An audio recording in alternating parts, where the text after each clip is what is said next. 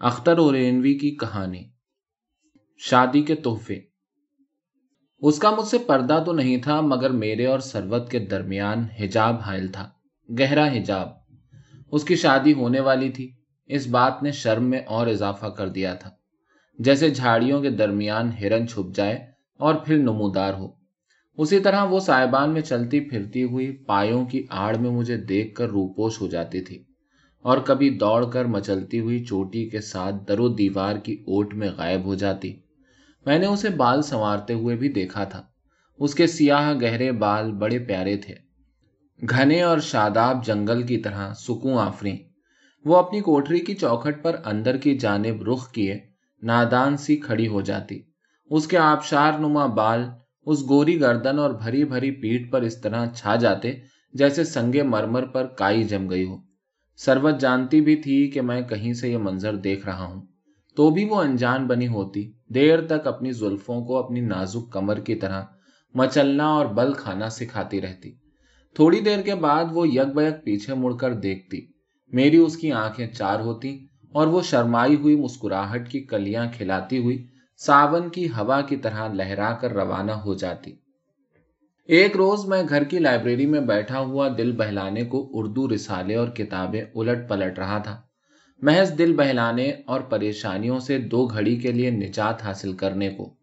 میں دو سال سے ملازمت کی تلاش میں سرگرداں پھر رہا تھا۔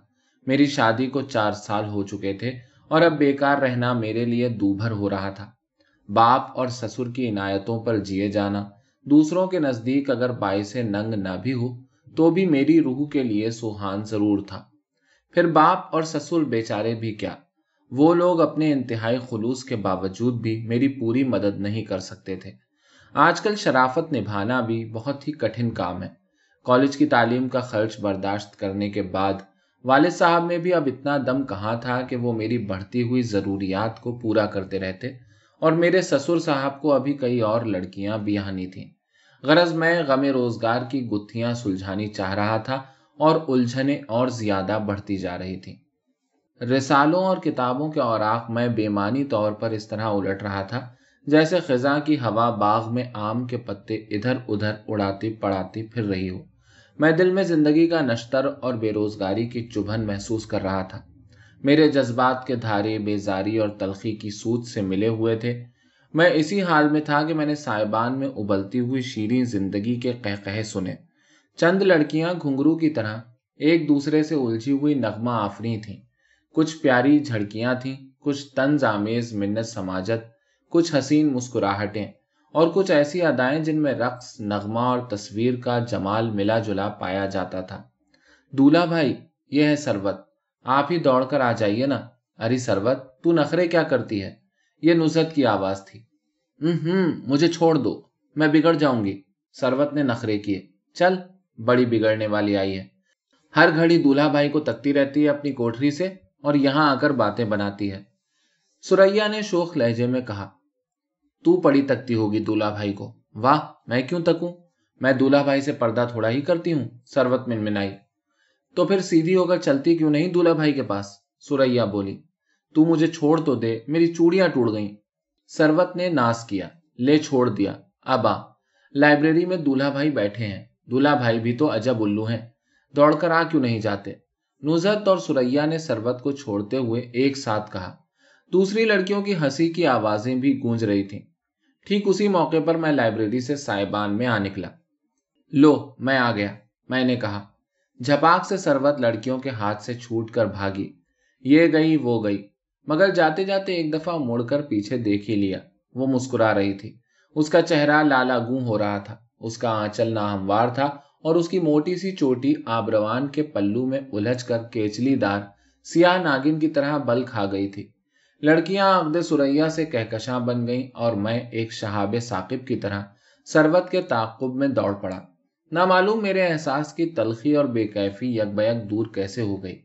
ہم لوگوں نے سروت کو اس کی کوٹری میں پکڑ پایا اور اس کے بعد سوریا نے اسے فریب دہی کی خوب خوب سزائیں دی سروت کی سزا ہوئی ہو یا نہیں؟ مگر مجھے تو دوڑ دھوپ کی فوری جزا مل گئی۔ میں نے سروت کو جی بھر کے دیکھا اور سب سے بڑھ کر یہ کہ اس کے بعد سے حجاب کوہرے کی طرح غائب ہو گیا اور اب سروت مہر درخشاں کی طرح میرے سامنے آیا کرتی تھی۔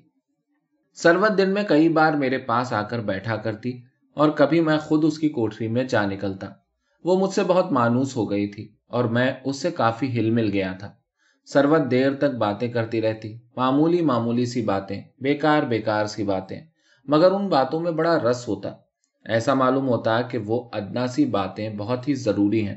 اس کی آنکھیں بہت زیادہ خوبصورت نہ تھیں، مگر بڑی زندہ اور گویا آنکھیں تھیں۔ ان میں گلابی گلابی نازک ڈورے، رگے گل کی طرح معلوم ہوتے تھے۔ ان آنکھوں میں سکون پرور گہرائی تھی۔ میں اپنا درد و غم اس وسیلے ساگر میں غرق کر دیتا تھا۔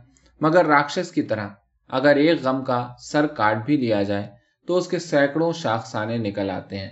میں جب سروت سے علیحدہ ہو جاتا تو غم روزگار کے ہزاروں آرے دل پر چلنے لگتے۔ لہٰذا میں کوشش کرتا کہ اکثر سروت سے باتیں کروں اور اس کی تسکین بخش آنکھوں کے سائے میں زندگی گزاروں۔ میں یہ محسوس کرتا تھا کہ سروت بھی مجھ سے باتیں کر کے خوش ہوتی ہے۔ اس کی حسین آنکھیں گفتگو کے وقت چمکنے لگتی اور گلابی ڈوریاں سرخ ہو جاتی اسنائے گفتگو میں وہ یک بیک شرما بھی جاتی۔ اس کے اس اچانک اظہار حیا میں ایک خاص دل فریبی تھی۔ میری بیوی پروین بہت ہی اچھی دلہن تھی۔ میں اسے بے حد چاہتا تھا اور وہ بھی مجھ سے والہانہ محبت کرتی تھی۔ ہم لوگ اچھی اچھی باتیں بھی کرتے تھے اور بہت سے امور میں باہم مل کر دلچسپی لیتے تھے۔ مگر جب سے میری پریشانیوں کی سرحد نا امیدی سے جا ملی تھی میں اپنی بیوی سے آنکھیں چراتا تھا۔ میں اس کے پاس یہ محسوس کرتا تھا کہ ناکامیاب حیات ہوں۔ اس کے قرب سے میرے وقار کو ٹھیس پہنچتی تھی۔ میں ناکارا ہوں اور اپنی بیوی کی کفالت نہیں کر سکتا۔ یہ خیال مجھے ستانے لگتا تھا۔ میری بیوی میری سریول حسی کو اپنی نسائی جبلت سے محسوس کرتی تھی اور غم گسارانہ طور پر اندر ہی اندر گھلتی رہتی تھی۔ میں جب خوش نظر آتا تو وہ میری کمیاب خوشی کا خیر مقدم کرتی۔ میں ایک دو سال سے اپنے سسرال میں تھا اور سسرال کے رشتہ داروں سے کافی واقف ہو گیا تھا۔ اب کوئی انوکھا نہیں رہا تھا۔ سالے سالیاں سرحجیں سبھی روزانہ کی چیزوں کی طرح پھیکی ہو چلی تھی اور میری موجودہ مایوسانہ حالت میں تو کسی بات میں بھی مزہ نہیں ملتا تھا۔ سیر دریا، شکار، صحبت احباب نازنینان حرم کی چوہلیں سب بے مزہ تھیں۔ لے دے کر اچٹتی ہوئی کتب بینی اور ادھوری مضمون نگاری رہ گئی تھی۔ میرا زیادہ وقت لائبریری میں گزرتا تھا یا بستر پر۔ سروت کو میں نے پہلے پہل دیکھا تھا۔ میں نے جانا کہ اس کا نیا پن شاید میرے لیے سامان کشش ہے۔ ممکن ہے یہی ہو، مگر مزید تجزیہ حالات کے بعد یہ معلوم ہوا کہ سروت میں کچھ ایسی باتیں بھی تھیں جو دوسروں میں نہیں تھیں۔ مثلا اس کی سادگی اور ایک گنا دیہاتی پن۔ ان کے علاوہ چند اور ایسی معمولی خوبیاں جن کا اگر میں تذکرہ کروں تو آپ ہنس دیں گے کہ یہ باتیں بھی سامان کشش ہوتی ہیں۔ مگر اکثر یہی ناقابل بیان چھوٹی چھوٹی باتیں ہی دل موہ لینے والی ثابت ہوتی ہیں۔ سروت حسین نہیں تھی، لیکن اس کی اداؤں میں انہی چھوٹے چھوٹے سادہ مگر چمکتے ہوئے نشتروں کی ارزانی تھی۔ سروت کی شادی کو اب چند دن رہ گئے تھے، مہمان آنے شروع ہو گئے تھے۔ گھر میں زندگی اور شادمانی کی لہر دوڑ گئی تھی۔ میں کہ اپنا زیادہ وقت الگ تھلگ ہی گزارا کرتا تھا، اب حجرے سے باہر نکل آیا تھا۔ عام دلچسپیوں کی کشش سے نہیں، بلکہ سروت کی جادو نگاہیوں کے اثر کے ماتحت۔ ہم لوگوں کے درمیان ایک بہت ہی لطیف یگانگی کا احساس تھا۔ آپ کہیں گے، جنسیات۔ جی ہاں جنسیات۔ مگر جنسی اپیل کی بہت سی سطحیں ہوتی ہیں۔ دنیا میں کون سا جذبہ، کون سی خواہش ایسی ہے جس کا نفسیاتی تجزیہ آپ کو جنسیات تک نہ پہنچا دے؟ میں جیٹ کے جھلسے ہوئے پودے کی طرح تھا۔ بارش کا ایک ننھا قطرہ بھی میرے لیے امرت سے کم نہ تھا۔ عورت زندگی کی سب سے بڑی رحمت ہے۔ اگر عورت کی فردوس بکنار نگاہوں کے ایک گوشے میں بھی زندگی کی لڑائی سے تھکے ہوئے مرد کو تھوڑی سی جگہ مل جائے، تو وہ اس کے لیے نعمت سرمدی ہے۔ عورت کی صرف ایک نظر التفات، ایک ہلکی سی یگانگی، ایک حقیر سی توجہ بھی کملائی ہوئی زندگی کے لیے سامان شگفتگی ہے۔ مگر زندگی کے اتھا ساگر میں عورت کی مسکراہٹ بھی سورج کی کرنوں کی طرح سطح سے تھوڑی ہی نیچے جا سکتی ہے۔ اس کے بعد تاریکیاں اور ایک سنجیدہ گہرائی۔ سروت میرے لیے بہار کی ہوا کی گزر جانے والی ایک لطیف و نازک لہر تھی، جس نے میرے احساسات کو گدگدایا اور بس۔ مگر دوسری لڑکیوں نے اس سے زیادہ کچھ محسوس کیا۔ میں ان کے تخیل کو کیا کروں؟ سروت بہت خوبصورت ہے دلہا بھائی۔ ایک دفعہ ایک لڑکی نے خاص تیور سے دریافت کیا۔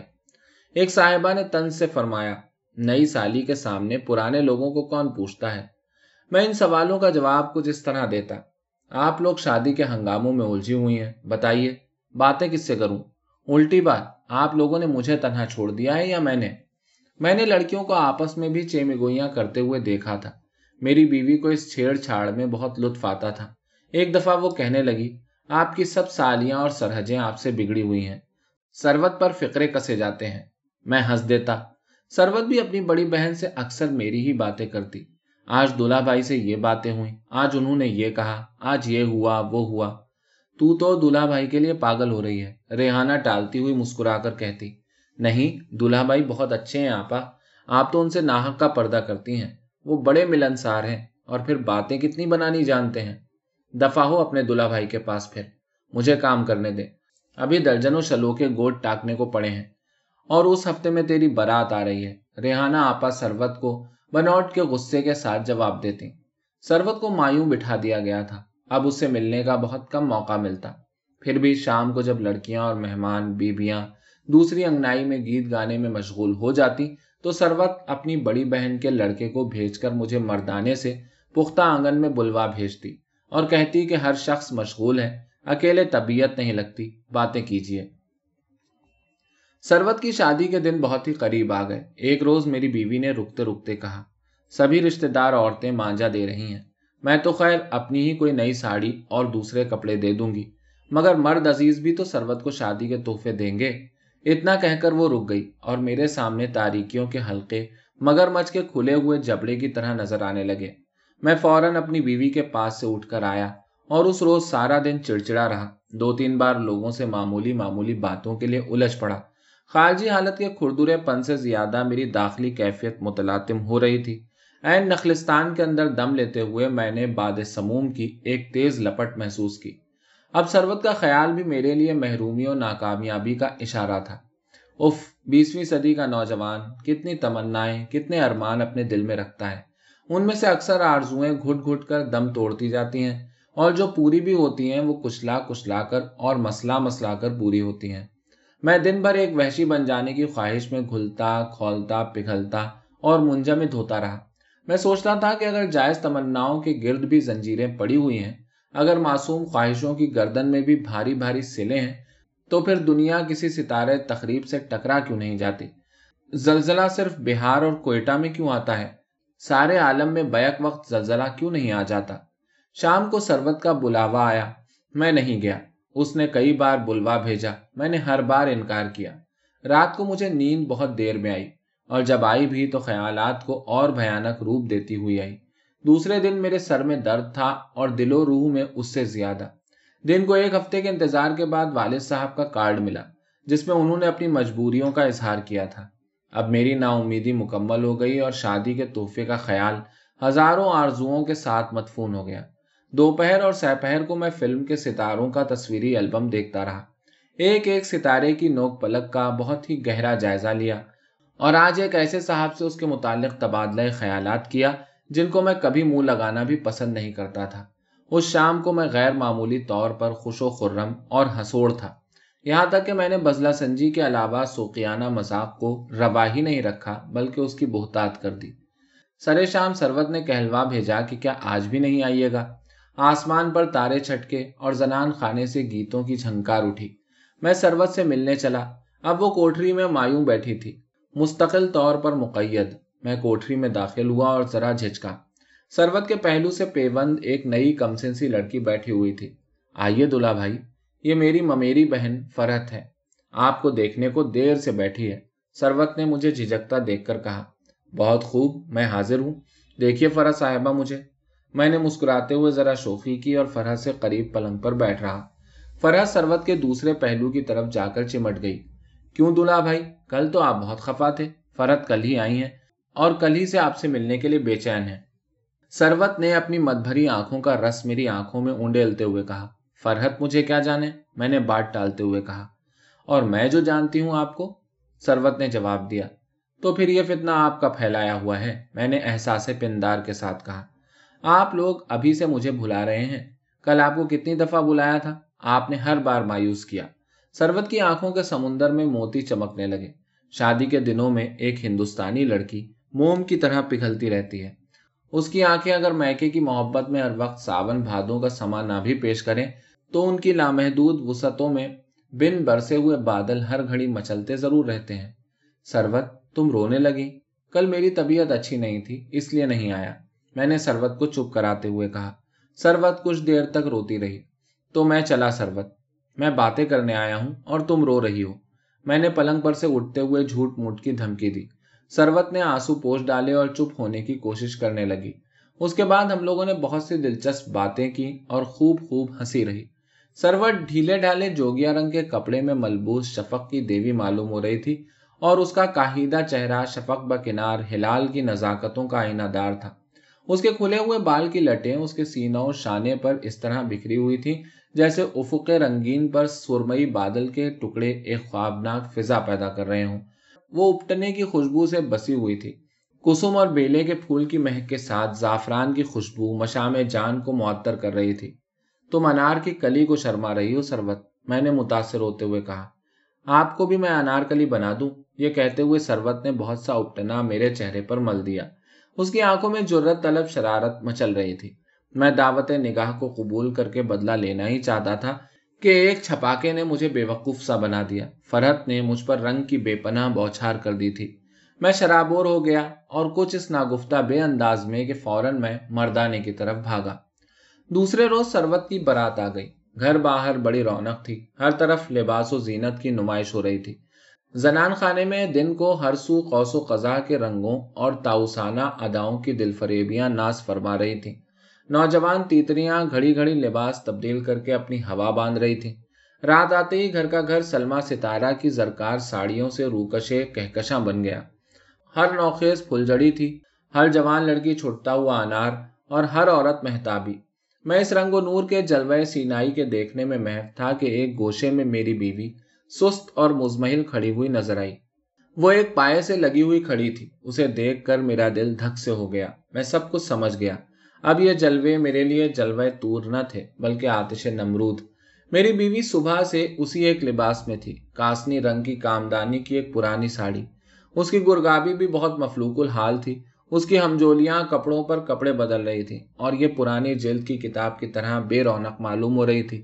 اف میں اس منظر کی تاب نہ لا سکا اور فوراً گھر کے ایک دور افتادہ گوشے میں جا کر کھری پلنگ پر لیٹ رہا۔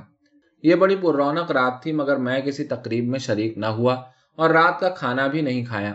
میں ایک روح فرسا، بے احساسی کے عالم میں رات بھر کروٹیں بدلتا رہا۔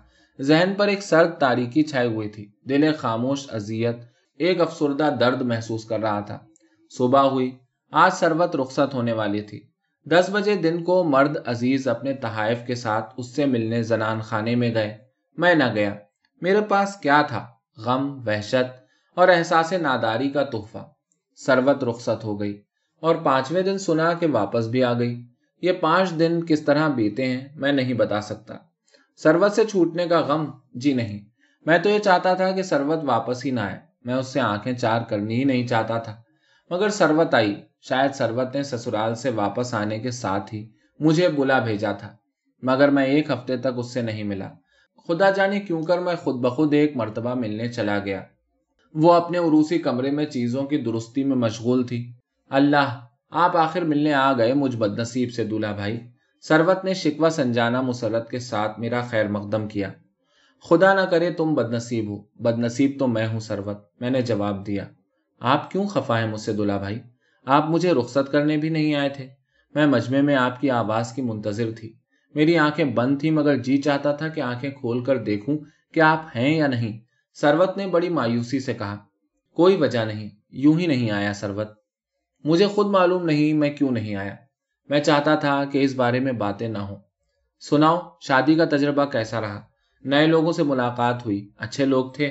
میں نے موضوع گفتگو بدلتے ہوئے کہا، آپ سے اچھے نہیں۔ اس نے ایک پرمانی حجاب کے ساتھ جواب دیا۔ آئیے دلہا بھائی، آپ کو چیزیں دکھلاؤں۔ میرے مصرف کی چیزیں سب میرے ساتھ واپس چلی آئی ہیں۔ دلہا بھائی، غیر جگہ عزیزوں کی دی ہوئی چیزیں بھی کتنی پیاری معلوم ہوتی ہیں۔ ہر تحفہ مجھے عزیزوں کی یاد دلا رہا تھا۔ میں اکثر دیکھ دیکھ کر روتی تھی۔ آپ مجھے بے وقوف کہیں گے، ہے نا؟ میں آپ کو ہر وقت یاد کیا کرتی تھی۔ آپ مجھے یاد کرتے تھے۔ سروت آج اتنی بہت سی باتیں کر رہی تھی اور میری زبان پر مہر سی لگی ہوئی تھی۔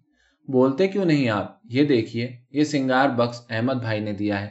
یہ ہے ان کا نام لکھا ہوا۔ اچھا سا ہے نا؟ وہ میرے جواب کا انتظار کیے بغیر بکس سے دوسری چیز نکالنے لگی دیکھیے، اس بکس میں سلائی کا سیٹ ہے اور اس میں کروشیا اور کشیدہ کاری کے کام کا سامان۔ اور یہ دیکھیے، یہ کشیدہ کاری کی مشین ہے۔